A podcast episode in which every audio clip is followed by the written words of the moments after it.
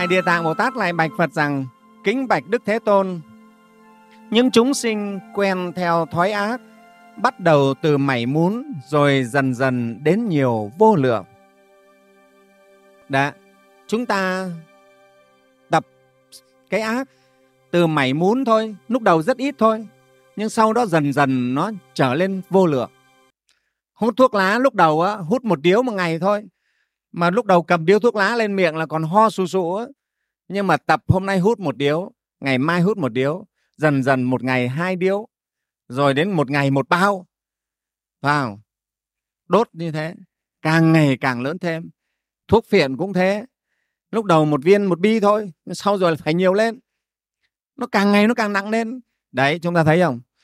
Cái việc ác của mình ấy, lúc đầu chỉ một tí thôi, tập dần tập dần, trở lên sâu rộng, thêm lớn lên. Chúng ta thấy không? Nó, cái cái thói quen của chúng ta như vậy đấy nó cũng lớn. Thưa đại chúng hạt giống ác, hạt giống thiện, nó đều lớn lên. Như cái cây vậy đó, nó cũng sinh hoa, kết trái. Hôm nay gieo một hạt, rồi vài tháng sau nó lên một cây, một chùm. Đấy, cái ác cũng thế. Thì chúng ta biết được cái tâm của mình, nó là cái cái mảnh đất màu mỡ, cái gì gieo vào đó nó cũng nảy nảy trồi gieo cái mầm ác, nó là nảy cái chồi ác, cây ác, quả ác. Gieo cái mầm thiện, nó nảy cái cây thiện, quả thiện. Yeah. cho nên tu hành không có gì lạ, là ngày ngày thường gieo vào cái ruộng tâm mình, những hạt giống thiện lành, những hạt giống giác ngộ. Đấy là tu tập đấy đến khi những cái chúng sinh quen theo thói ác ấy sắp sửa mệnh chung thì cha mẹ cùng thân quyến vì người đó mà tu tạo phước lành để giúp tiền đồ cho người đó.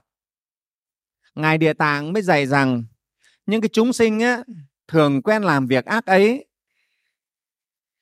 Đến khi sắp mạng chung thì làm sao?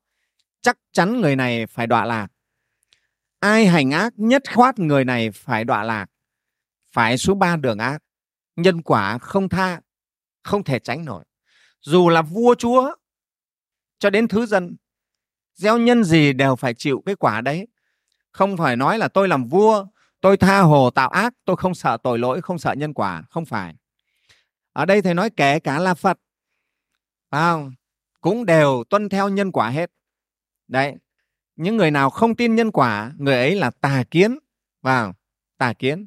Đó. Chúng ta biết nhân quả là một cái quy luật tất nhiên của cái pháp giới vũ trụ này. Không ai chế ra nó cả. Nó tự nhiên vận hành. Giống như mà chúng ta nói thì tự nhiên có tiếng vang vậy đó. Có âm thì có vang. Là như vậy. Có hình thì có bóng. Đấy là nhân quả. Không thể khác được. Thế thì những chúng sinh mà quen làm cái điều ác này thì chắc chắn đến khi lâm chung phải đọa vào ba đường ác, hoặc xuống địa ngục, hoặc vào ngã quỷ, hoặc làm súc sinh. Chắc chắn như vậy. Vậy thì phải làm sao?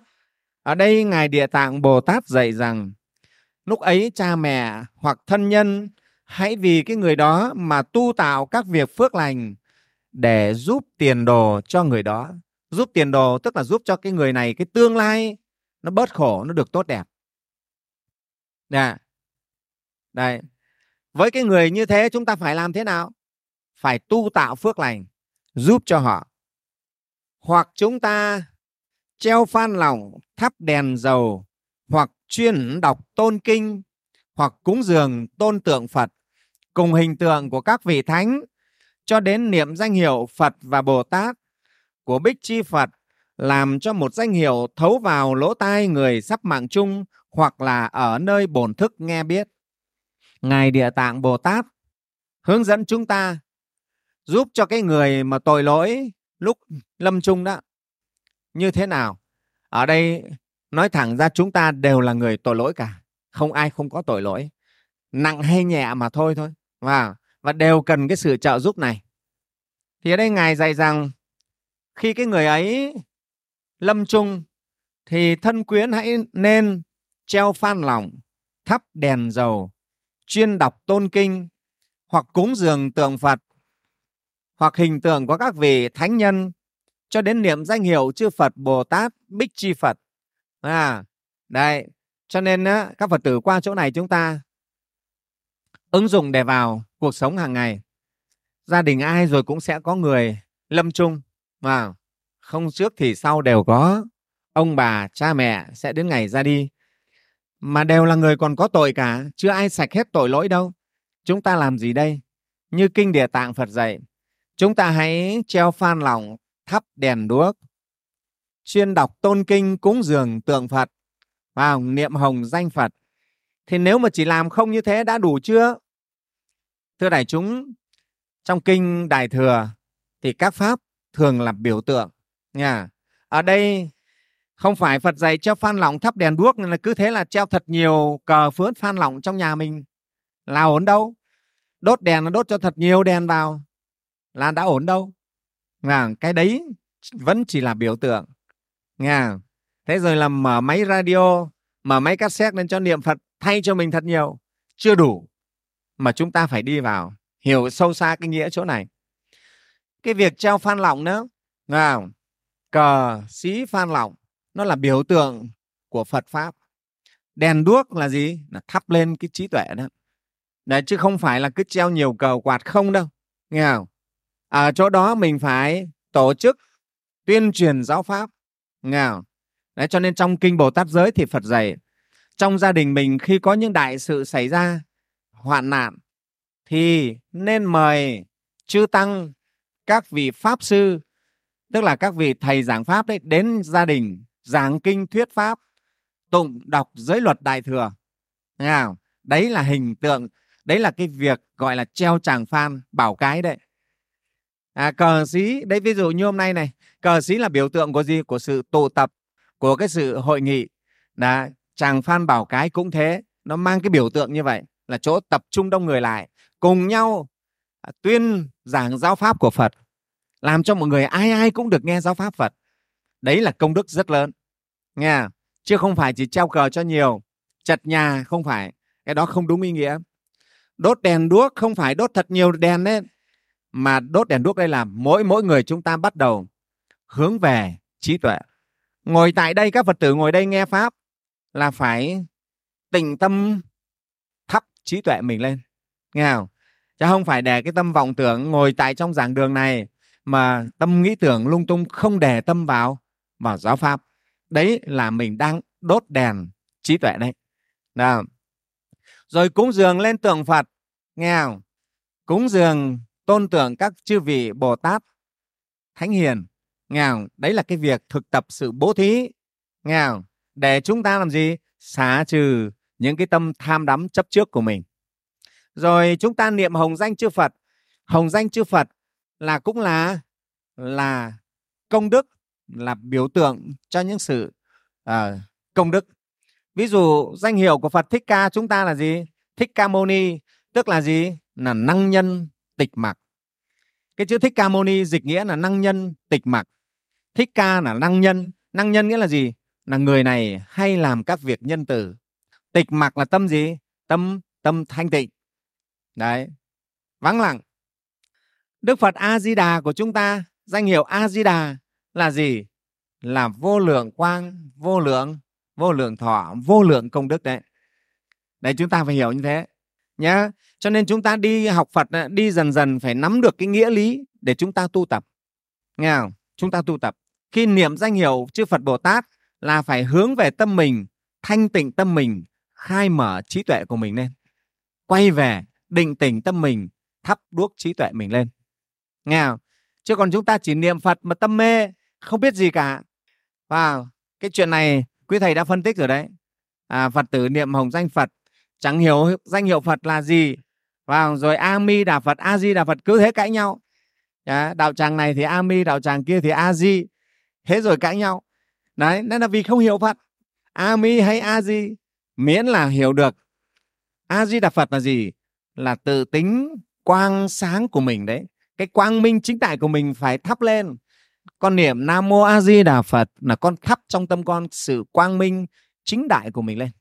Đấy, tâm mình phải quay về sự quang minh, sự chính đại. Đấy là con đang niệm nam mô a di đà phật đấy. Chứ không phải cứ nam mô a di phật mà người ta vẫn trách mình đấy là miệng nam mô mà gì? Mà bụng một bồ rau găm đấy. Thế thì nam mô cả ngày không có tác dụng gì cả. Nghe không? Còn nam mô a di đà phật là con phải quay về tâm con trang nghiêm, thanh tịnh phải quang sáng cái tâm mình lên. Phải không? Đấy dọn trừ những cái nhơ nhớp tối tăm trong lòng con đấy là con đang niệm nam mô đấy. À, khi niệm chữ nam mô di phật phải nghĩ quay về dọn sửa tâm mình như thế mới là nghĩa niệm nam mô di phật. Chứ chỉ niệm không chẳng hiểu nghĩa gì cả. Vào thì cũng như mình đọc các chữ thôi. Mình đọc x y z nam mô x y z cũng thế thôi. Vào đây phải hiểu được nghĩa cho nên trong tứ pháp y, phật dạy phải y nghĩa, bất y ngữ, y vào nghĩa lý, không chỉ y vào ngôn ngữ. Các quý phật tử rõ chưa nào? Nếu mà chúng ta làm được những việc này hay niệm danh hiệu phật thấu vào lỗ tai của người sắp mạng chung hoặc là ở bồn thức của họ nghe được. Thì sao? Tức là chúng ta làm thế nào để cho cái người lâm chung đó nhận thức được? Vào, cái chỗ này là rất quan trọng. Chân thường chúng ta thì à, cứ đợi đến lúc lâm chung mới làm. Lúc ấy thần thức mịt mờ còn biết gì nữa đâu. Thầy hỏi là đến lúc mà lâm chung này đến là nói vào coi như là tay thì bắt chuồn chuồn rồi mắt thì à, trợn hết lên rồi còn biết cái gì mà nghe. Đấy cho nên quan rất quan trọng là làm sao chúng ta phải dự bị được cái trước khi lâm chung này. Trước khi khi chúng ta còn mạnh còn khỏe này này là phải biết tu tập rồi hiểu được giáo nghĩa rồi, thì lúc ấy mới thật là giá trị. Đấy thế có những người đã làm, gọi là, chết lâm sàng rồi, ly bì mấy ngày rồi, thực sự có đến khai thị không lợi ích được bao nhiêu. Nghe không? Nếu có lợi ích là lợi ích gì đối với các oan gia trái chủ của cái cái người lâm chung đó, có thể đến lợi ích khai thị cho họ để họ hóa giải cái oan kết đi. Chứ còn đối với chính thân cái người lâm chung đó, khi đó thần thức hôn mê, lợi ích không được nhiều đâu đó. Ở đây đòi ở đây trong kinh địa địa tạng nói sao? Làm sao cái danh hiệu phật bồ tát phải lọt được vào trong tàng thức bổn thức của người đó? Nghe không người ấy nghe danh hiệu phật phải phải thấy được. Khi niệm mà tâm người ta cảm giao được nghe cái từ danh hiệu phật tâm người ta được thức tỉnh đấy mới gọi là lọt vào trong trong bổn thức. Chứ còn không phải chỉ à, nam mô di phật thế là chúng ta cứ đặt cái máy ở đấy nam mô di phật nam mô di phật thì người ta không nghe, không biết cái gì cả. Đấy, thưa đại chúng, chỗ này là cái chỗ khó để chúng ta phải ứng dụng thực hành được kinh địa tạng. Cứ theo nghiệp ác của người đó đã gây tạo, suy tính đến quả báo, thì đáng lẽ người đó phải đọa vào ác đạo. Song nhờ thân quyến vì người đó mà tu các nhân duyên thánh đạo. Đấy, cho nên các điều tội ác của người đó đều được tiêu sạch. Ở chỗ này này, địa tạng bồ tát nói đáng nhẽ cái người ác này phải đọa vào vào ác đạo. Cái người mà mà làm việc ác đến lúc lâm chung này. Nhưng nhờ thân quyến, biết tu tạo các nhân duyên thánh đạo. Ở đây chúng ta nhớ là nhân duyên thánh đạo đạo thánh tức là phật đạo của mình này, tu đúng chính đạo. À thế mới được, chứ không phải lúc ấy con cháu cũng hiếu thảo thế rồi bắt đầu mời thầy pháp thầy cúng về giết cho mấy con lợn vài chục con gà à, mấy nồi ốc luộc không? À, gọi là cúng cho đầy đủ hết những thứ đấy. Trên trời có mặt đất có dưới biển có vào thủy lục không hành có hết mang về luộc lên giết lên xong rồi cúng. Đấy đấy gọi là nhân duyên thánh đạo không phải. Mang đấy mà cúng thì thì mình thêm tội mà cái người cái người lâm chung ấy càng nặng thêm tội đấy đâu phải là nhân duyên thánh đạo. Nghe không? muốn nhân duyên thánh đạo là làm sao? Phải đem công đức tu tập chân thật ấy. phải tu tập chân thật đến mới có tác dụng. Ai, chúng hiểu không nào? Đấy, làm những việc như vậy mới có tác dụng. Thì sẽ giúp cho cái người lâm chung ấy, người lâm chung ấy mà tâm họ được chuyển hóa, họ được giác ngộ thì trong một sát na họ cũng được chuyển nghiệp cái cần từ nghiệp nó rất quan trọng. Ngay lúc ấy mà họ giác ngộ, họ liền chuyển. Đáng nhẽ bị đọa. Và mà ngay khi ấy được giác ngộ, họ liền chuyển nghiệp. Được sinh lên. Đấy. Thì thưa đại chúng, cái chỗ này là chỗ rất quan trọng. Không phải cái chuyện nói chơi. Hay chúng ta làm hời hợt mà được đâu. Và làm hời hợt không mà được. Phải thật sự, những người có tu tập chân thật, làm đúng thánh thánh pháp mới được. Đó chứ còn là làm sai là người lâm chung ấy không thể cứu độ họ được. Như sau khi người đã chết, lại có thể trong 49 ngày, vì người ấy mà tu tạo nhiều phước lành, thời có thể làm cho người chết khỏi hẳn trốn ác đạo, được sinh lên cõi trời hoặc trong loài người, hưởng lấy nhiều sự vui sướng mà kẻ thân quyến hiện tại cũng được vô lượng những điều lợi ích. Kính thưa đại chúng trong kinh phật dạy sau khi người lâm chung cái thần thức á, ở trong trạng thái gọi là thân trung ấm trừ một số trường hợp là không tồn tại thân trung ấm. Trường hợp thứ nhất ấy, là người ấy đủ phước duyên vãng sinh về cực lạc về cõi phật các cõi phật hoặc cực lạc tây phương hoặc cõi tình độ ở phương đông à, trong tất cả các cõi cõi phật cái người ấy không có qua thân trung ấm. Cái trường hợp thứ hai là người này đọa thẳng vào địa ngục. Chết một cái là đọa thẳng vào địa ngục thì cũng không tồn tại thân trung ấm. Nha. Thân trung ấm hay gọi là trung ấm thân cũng thế. Thì cái thân trung ấm là cái thân nối tiếp giữa kiếp trước với cái kiếp sắp tới. À thì trong sách tử thư tây tạng họ nói là hình dáng của cái thân trung ấm á, người lớn ấy, thì thân trung ấm nó nhỏ như đứa trẻ 7 tuổi thân trung ấm nó mang hình dáng của cái thân tiền kiếp. Ví dụ thân trung ấm của người có hình dáng người, thân trung ấm của châu bò thì có hình dáng của châu bò. Nó mang cái hình dáng như thế. Nghe không? đấy thì đấy gọi, mình vẫn gọi là hồn đấy. Gọi là hồn phất phưởng, hồn bay phất phưởng là cái chỗ này. Đấy. Thế thì thân trung ấm này tồn tại từ một tuần cho đến hết 7 tuần mỗi một tuần những cái thân trung ấm nó lại tái hiện cái cảnh lúc nó nó chết một lần.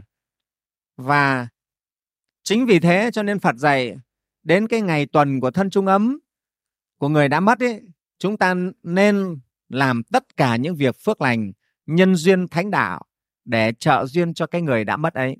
Cho nên chúng ta mới có cái tục là cúng thất thất lai tuần làm lễ thất thất lai tuần 49 ngày. Thế nhưng mà ở đây không phải chỉ đợi đến ngày tuần mới lễ à, mà tất cả 49 ngày chúng ta đều tu tập thì lợi ích sẽ lớn hơn rất nhiều. Và chứ còn không phải chúng ta cứ đợi tuần sau mới làm lễ một tí còn cả tuần trả lễ tụng kinh chẳng tu tập gì cả thì làm sao được lợi ích nhiều? Chúng ta hãy làm trọn vẹn cả 49 ngày. Rất nhiều gia đình các phật tử khi nghe được kinh địa tạng hiểu đã ứng dụng.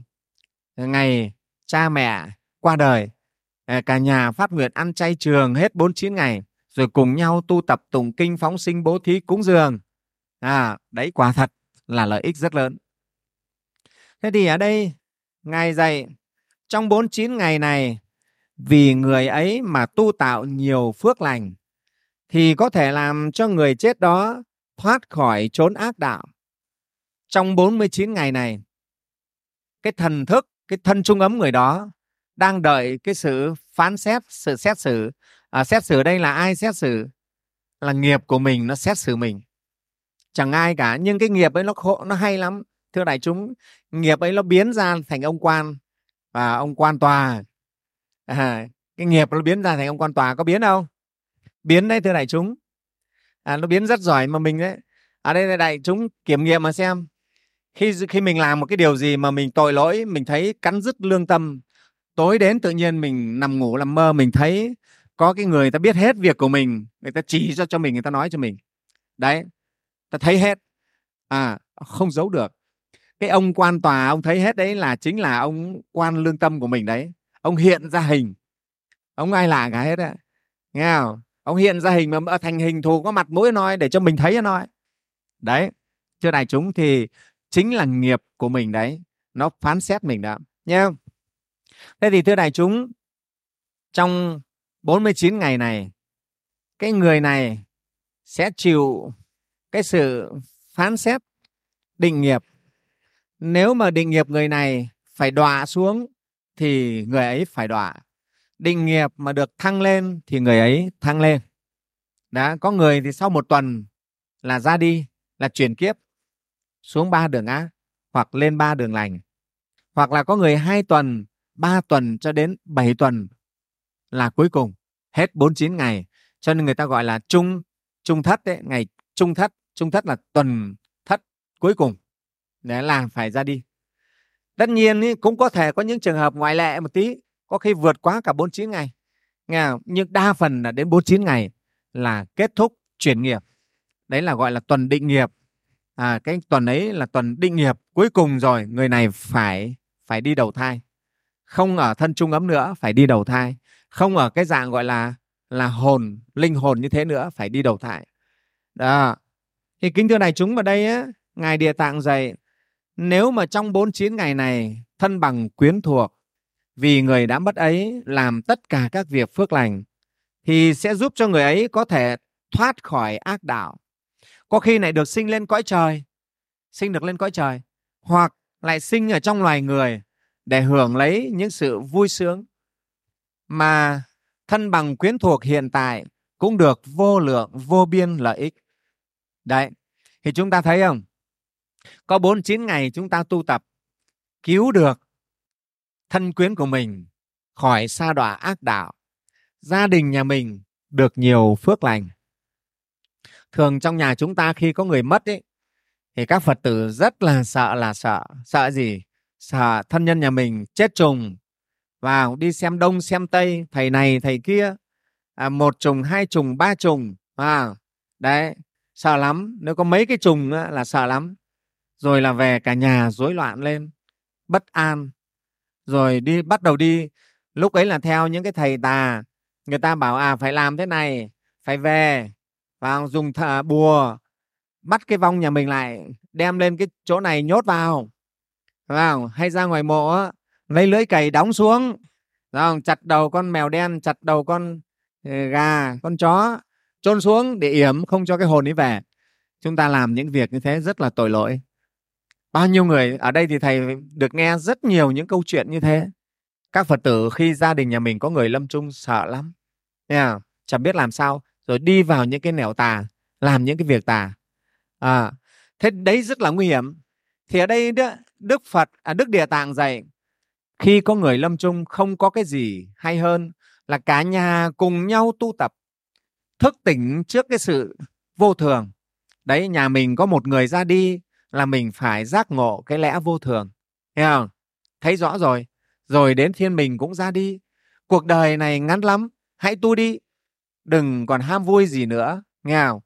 Thấy ông bà ra đi thấy cha mẹ mình ra đi là mình phải thức tỉnh đến phiên mình chứ cố gắng tu đi, để mà để mà được an lành. Khi ra đi, cái chết ai cũng phải đến, không tránh khỏi. Và cho nên bây giờ vấn đề là chúng ta chết rồi, chúng ta đi đâu là quan trọng. Đấy, chứ chết thì không ai tránh được. Có sợ, có trốn nó không trốn được. Vấn đề là chúng ta đi đâu đây này? Đối với đạo phật chúng ta là quan trọng nhất cái chết rồi mình được đi đâu. Sinh về chỗ nào? Đấy là cái điều quan trọng. Đấy. Thế thì thưa đại chúng, hãy nhân cái cái sự ra đi của người thân nhà mình mà chúng ta ngay đây bòn phước lành đi. Cả nhà phát nguyện cùng tu tập thân bằng quyến thuộc cùng tu tập đi.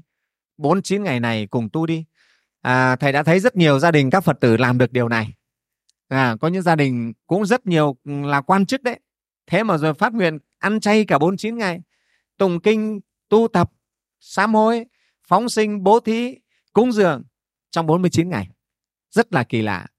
Đấy và thưa đại chúng có khi nhà người ta đi xem người ta bảo là chết trùng mấy chỗ nọ chỗ kia nhưng mà khi mà thực tập đúng như lời Phật dạy chả thấy cái gì nữa cả. Rất bình an. Đấy thì chúng ta thấy cứ y theo chính pháp mình thực hành thì không lo sợ nó sẽ chuyển hóa. Nha. Cho nên ở đây ngài địa tạng mới nói là như vậy á cái người mất ấy, được sinh thiên hoặc là được sinh về cõi người sướng nhiều hưởng nhiều sự lợi ích vui thú. Còn người sống thì sẽ sẽ được vô lượng lợi ích. Nghe không? Vô lượng lợi ích. Vì lẽ đó, nên nay con đối trước đức phật thế tôn cùng với cả hàng trời, rồng, bát bộ, với người và phi nhân, vân vân, mà có lời khuyên bảo những chúng sinh trong cõi diêm phù đề rằng, ngày lâm chung, kẻ thân thuộc phải cẩn thận, chớ có giết hại chúng sinh và chớ gây tạo những nghiệp duyên chẳng lành đừng cúng tế quỷ thần cầu cúng ma quái. Ở đây ngài địa tạng ngài bạch với phật thích ca rằng nay con đối trước phật ấy, và cùng với hàng trời tức là với chư thiên các vị long thần bát bộ kim cương quỷ thần với người và tất cả chúng không phải người mà có lời khuyên bảo chúng sinh rằng trong cõi diêm phù đề chúng ta và cả các cõi khác ngày trong nhà mình có người lâm chung á hãy cẩn thận chớ có giết hại chúng sinh. Nha. Cho nên hôm nay với cái lượng phật tử đông như thế này ở đây quý thầy tuyên thuyết điều này trong kinh địa tạng đấy. Nhá phẩm thứ bảy lợi ích cho kẻ còn người mất. Các phật tử hãy nhớ kỹ cho thầy. Không phải là thầy thái minh bịa ra cái việc này mà đây là địa tạng vương bồ tát bạch với phật rằng con khuyên mọi người ấy, nhà mình có người lâm chung thì đừng đừng sát sinh đừng giết hại chúng sinh. Nhé mấy nghìn con người này mà từ đây mà lan ra thì thầy tin sẽ được hàng bao nhiêu nghìn người biết được điều này làm điều lợi ích. Nha à, dạ. chúng ta không biết cứ nghĩ cha mẹ ông bà mình chết hiếu thảo nhất là làm cỗ cho to mời làng xóm và mời tất cả mọi người đến ăn cho to. Đấy thì đấy là hiếu thảo không phải. Nghe không? Không phải đâu. Trồng thêm tội cho người đã mất đấy đấy người ta thường nói đấy khi sống thì chẳng cho ăn hả? Đến khi chết hẳn thì mới làm văn tế ruồi rồi làm cỗ linh đình nên để cho mọi người thì nó làm gì đâu. Không có không phải là hiếu đâu. Đấy cho nên ở đây phật dạy chúng ta à, ngài nói rằng á khi nhà mình có người lâm chung thì tuyệt đối không lên sát sinh. Sát sinh lúc ấy rất là dở. Cho nên khi các thầy đi đổ đám thì đều có lời khuyên gia đình à khi có người lâm chung hãy dừng cái việc sát sinh đương nhiên ờ, phật tử tại gia thì rất khó cái việc phải ăn chay. Cho nên thì các thầy cũng khuyên là thôi, tùy duyên, ra chợ và người ta đã ờ, cái những con vật ta đã làm thịt rồi đấy, thì tùy mình lấy về mình ăn. Vì mình không ăn thì người ta cũng đã giết rồi, nghe không? Thì nó cũng bớt đi cái cái nghiệp duyên trực tiếp mình sát sinh, nhá. Đấy. Thế còn đương nhiên mọi người bảo, thế thì mình không sát sinh thì cái ông bán hàng thịt thì phải sát sinh. Thì đương nhiên ở trong đời nó thế này này mỗi người mỗi nghiệp. Nghe không? mỗi người mỗi nghiệp. Đấy, bao giờ ở đây thầy nói là thầy giác ngộ rất nhiều vị đã từng là người sát sinh, làm nghề sát sinh ở thành phố bí này này, sau đó chuyển nghiệp rồi. Còn lúc họ chưa chuyển nghiệp thì được thì đành phải chịu thôi. Đấy là nghiệp của họ rồi. Nghe không đấy thì chúng ta thấy và thế thì mọi người bảo, thế thì nếu mà ai cũng không sát sinh, thế thì làm sao? Thì thôi, tất cả chúng ta ăn chay, càng tốt. Có phải không? Có sao đâu. Các thầy đi cái đất Ấn Độ đấy, nên 90% dân Ấn Độ là ăn chay. Nó có chết đầu, nó vẫn béo khỏe lực lưỡng như ai, phải không? thanh niên, phụ nữ Độ rất khỏe. Ăn chay hết, ra chợ chỉ toàn thấy rau củ quả thôi. Chả thấy cá đâu, thịt đâu. Không thấy đầu lợn, đầu mèo, đầu gà gì cả. Mà họ vẫn rất khỏe, vẫn vui vẻ. Đấy. Cho nên thầy cũng thấy là nó bình thường. Mà đấy là chuyển nghiệp cho nhân gian chúng ta chuyển nghiệp cho dân gian chúng ta. Đó. Thế thì, ở đây địa tạng vương bồ tát khuyên rằng, nhất thiết chúng ta khi gia đình nhà mình có người lâm chung, đừng sát sinh, đừng sát sinh. Vì sao thế? Đã không sát sinh này, sát sinh tạo duyên nghiệp chẳng lành và cũng đừng đi tế lễ quỷ thần. Chúng ta đi mời thầy cúng về để tế lễ với quỷ thần, phải không? Đến đền, đến phủ cầu cúng với quỷ thần ra gốc cây đa, cây đè kèo vượt cầu với này, ông nọ, ông kia ở đó. Đấy là tế cúng quỷ thần, để cầu cho người chết, được cái nọ cái kia làm sao được? Phật mà không cứu được thì chả có ai cứu được cả. Phật bồ tát mà không cứu được thì không ai cứu được mình đâu. Thế chúng ta phải nhớ thế, không phải thần ông thần cây đa, thần cây đè, phải không? Ông thần ngựa, ông thần chó, ông thần voi mà cứu được người nhà mình đâu. Ở đây thì nói kể cả ông thần núi, thần rừng cũng không cứu nổi. Mà mà phải là phật phải là bồ tát các vị giác ngộ mới cứu được. Đó. vì sao thế? Vì cái việc giết hại cho đến tế lễ quỷ thần đó không có một mảy muốn gì lợi ích cho người chết cả. Đấy, trong kinh địa tạng nói đấy. Vì cái việc sát sinh để cúng tế đó rồi lại đi cúng với quỷ thần. Wow! Không có một chút lợi ích gì cho người người đã mất cả. Chỉ có kết thêm tội duyên khiến cho người đó làm cho càng sâu nặng hơn thôi. Nha, ở đây địa tạng nói là, này các phật tử, đừng sát sinh để cúng cho thân nhân nhà mình. Đừng đi cúng tế với quỷ thần. Nào cái việc ấy vô ích mà lại kết thêm tội duyên sâu nặng cho người đã mất thôi. À người ta đã khổ rồi, bây giờ lại kết thêm cho người ta nặng thêm. Nhưng mà thấy chúng ta như thế là chúng ta hiếu hay bất hiếu? Rất là bất hiếu. Nghe không? Giả sử người chết đó, hoặc là đời trước hay đời nay, hay đời hiện tại, đã chứng được phần thánh quả, sẽ được sinh vào cõi trời, cõi người. Nhưng vì lúc lâm chung, họ hàng thân thích, gây tạo những nghiệp nhân không lành, nghiệp ác đó đó, thì khiến cho người chết đó mắc lấy ương lụy, phải đối biện, chậm sinh vào cõi lành. Ví dụ bố mình, mẹ mình à cả một đời. Tích thiện đi chùa tu tập. Vào à, nghe các thầy giảng pháp về tu hành. À, đến lúc lâm chung á dặn con dặn cháu cũng rõ ràng rồi. Thế nhưng mà đến lúc lâm chung thì bố chết rồi mẹ chết rồi nó có nghe đâu. Và nó về nó quật lợn quật uh, gà vịt ra nó làm linh đình hết cả. Đáng nhẽ bố mẹ mình được sinh vào cõi lành lên trời hoặc làm cõi người nhưng mà vì á, cháu con quyến thuộc á, thân quyến làm những cái việc ác ấy cho nên sao? Bị cái người thân nhà mình bị mắc ương lụy phải đi đối biện và chậm sinh vào cõi lành.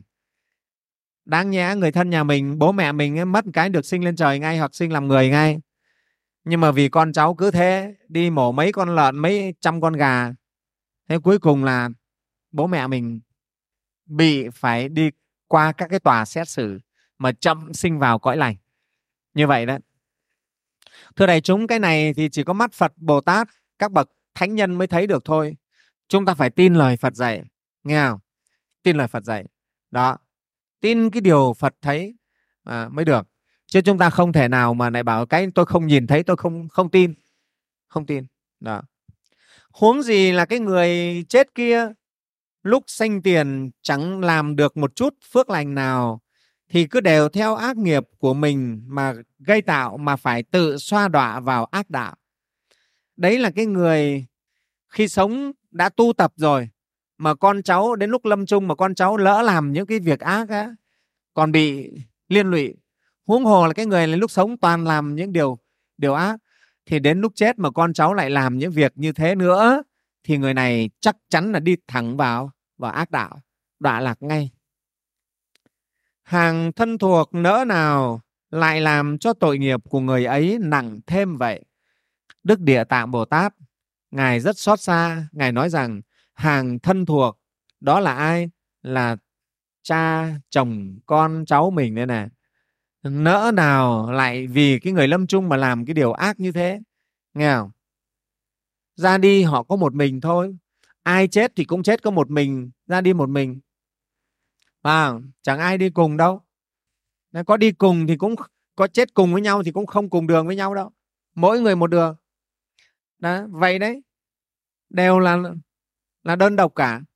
Thế nhưng mà trông cậy vào mình thì mình lại chẳng làm cho được một chút cái phước lành nào cả. Mình lại tạo ác duyên ác nghiệp cho họ thì chúng ta ngẫm mà xem nhé hôm nay các phật tử nghe cái phần pháp này rồi á, ghi di chúc rõ ràng, phải huấn thị cháu con rõ ràng nhé đến ngày mẹ, bố ra đi phải y như thế mà làm. Ừ, mà thầy nói vui, phải dọa cho nó một trận. Đứa nào mà làm sai là bố vậy là bố cứ vặn ngược cổ từ trước ra sau. Dọa cho nó sợ. Thì ở đây thầy nói thế này này. Dân Việt Nam mình ấy, thường thì thế này. Khi sống thì chả sợ nhau đâu nhưng mà chết rồi là sợ lắm. Nghe không? Hình như ai chết rồi cũng biến thành thần linh thiêng liêng hết á. Cho nên sợ lắm. Khi sống có khi làm ông ăn mày thôi. Nhưng mà chết rồi là cũng bắt đầu là mọi người khấn khứa, lễ lại xì sụp hết á. Thế cho nên thầy nói, ghi di chúc hẳn hoi và dặn rất rõ ràng nha, để con cháu đến đến như vậy cứ thế mà làm. Thầy có một vị phật tử gốc ở mạo khê này này, cũng rất tinh tiến trước khi lâm chung thì đã ghi di chúc đầy đủ cho con cháu. Con cháu của phật tử này cũng rất là, đều là những quan chức cả khá già thế nhưng mà rất là ngoan. Đến khi mà bà cụ lâm chung, con cháu y lời, y di chúc làm đúng như vậy. Không sát sinh, cũng không khóc lóc ẩm mỹ một mực tụng kinh niệm phật. Rồi tất cả các tiền phúng viếng, y như lời mẹ dặn, đem đi tất cả làm việc từ thiện cúng dường, bố thí hết. Như vậy đó. Và gia đình rất là tốt, rất là hay. Đấy, không có ai, con cháu ăn chay luôn 49 ngày luôn. Cả nhà. Đấy mới là lạ. Đấy, thì thưa đại chúng à, làm sao các phật tử chúng ta tới phiên của mình mình cũng được như thế. Wow, thế thì phải ngay bây giờ căn dặn cháu con rõ ràng. Nha, rõ ràng như vậy đi. Rất rõ ràng.